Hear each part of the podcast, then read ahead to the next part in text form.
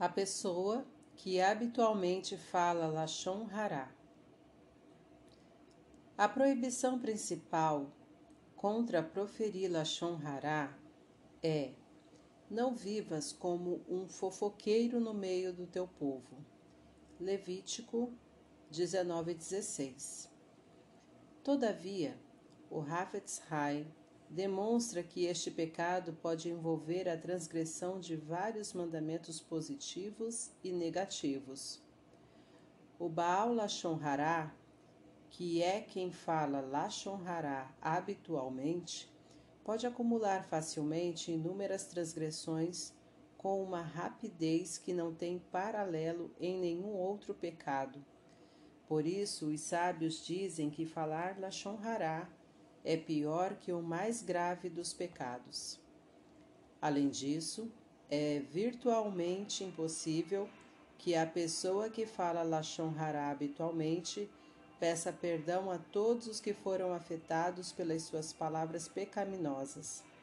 Portanto, ela achará difícil, se não impossível, conseguir o pleno arrependimento pelos seus pecados. Os sábios nos advertem que devemos evitar associar-nos a um Baal Lashon Hará e viver na vizinhança de pessoas assim. Os discípulos de Arão. A grandeza da paz pode ser percebida no seguinte incidente, registrado no Talmud. R. Beroca de Bei Rosai costumava frequentar a praça do mercado de Bei-Lefet. O profeta Elial costumava lhe aparecer.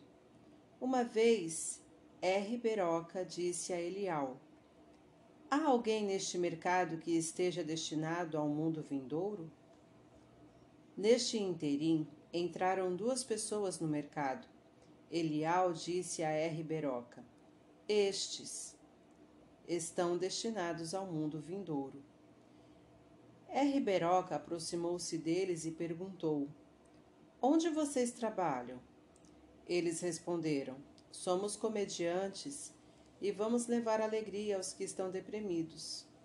Além disso, sempre que vemos duas pessoas brigamos, brigando, fazemos tudo o que está ao nosso alcance para que façam as pazes. Hilel disse: Procura estar sempre entre os discípulos de Arão. Ama a paz e a persiga. Ama as pessoas e as aproxima da Torá. Estar entre os discípulos de Arão equivale a assegurar para si um lugar no mundo vindouro. Em relação a outra fonte de mérito desses dois homens, Devemos notar a importância que tem o fato de ajudar os outros a livrar-se de suas aflições e preocupações. Fazer isso é cumprir a mitzvah de amarás o teu próximo como a ti mesmo. Levítico 19, 18. Além disso, isto causa um prazer incalculável a Hashem, por assim dizer. Podemos comparar isso ao caso de um pai cujo filho está preocupado e sofrendo. Com certeza, o pai sentirá grande alívio e alegria se alguém oferecer apoio moral ao seu filho e este superar o seu desespero. De modo semelhante, o povo judeu é considerado como os filhos de Hashem. Hafetz Haim Uma lição a cada dia.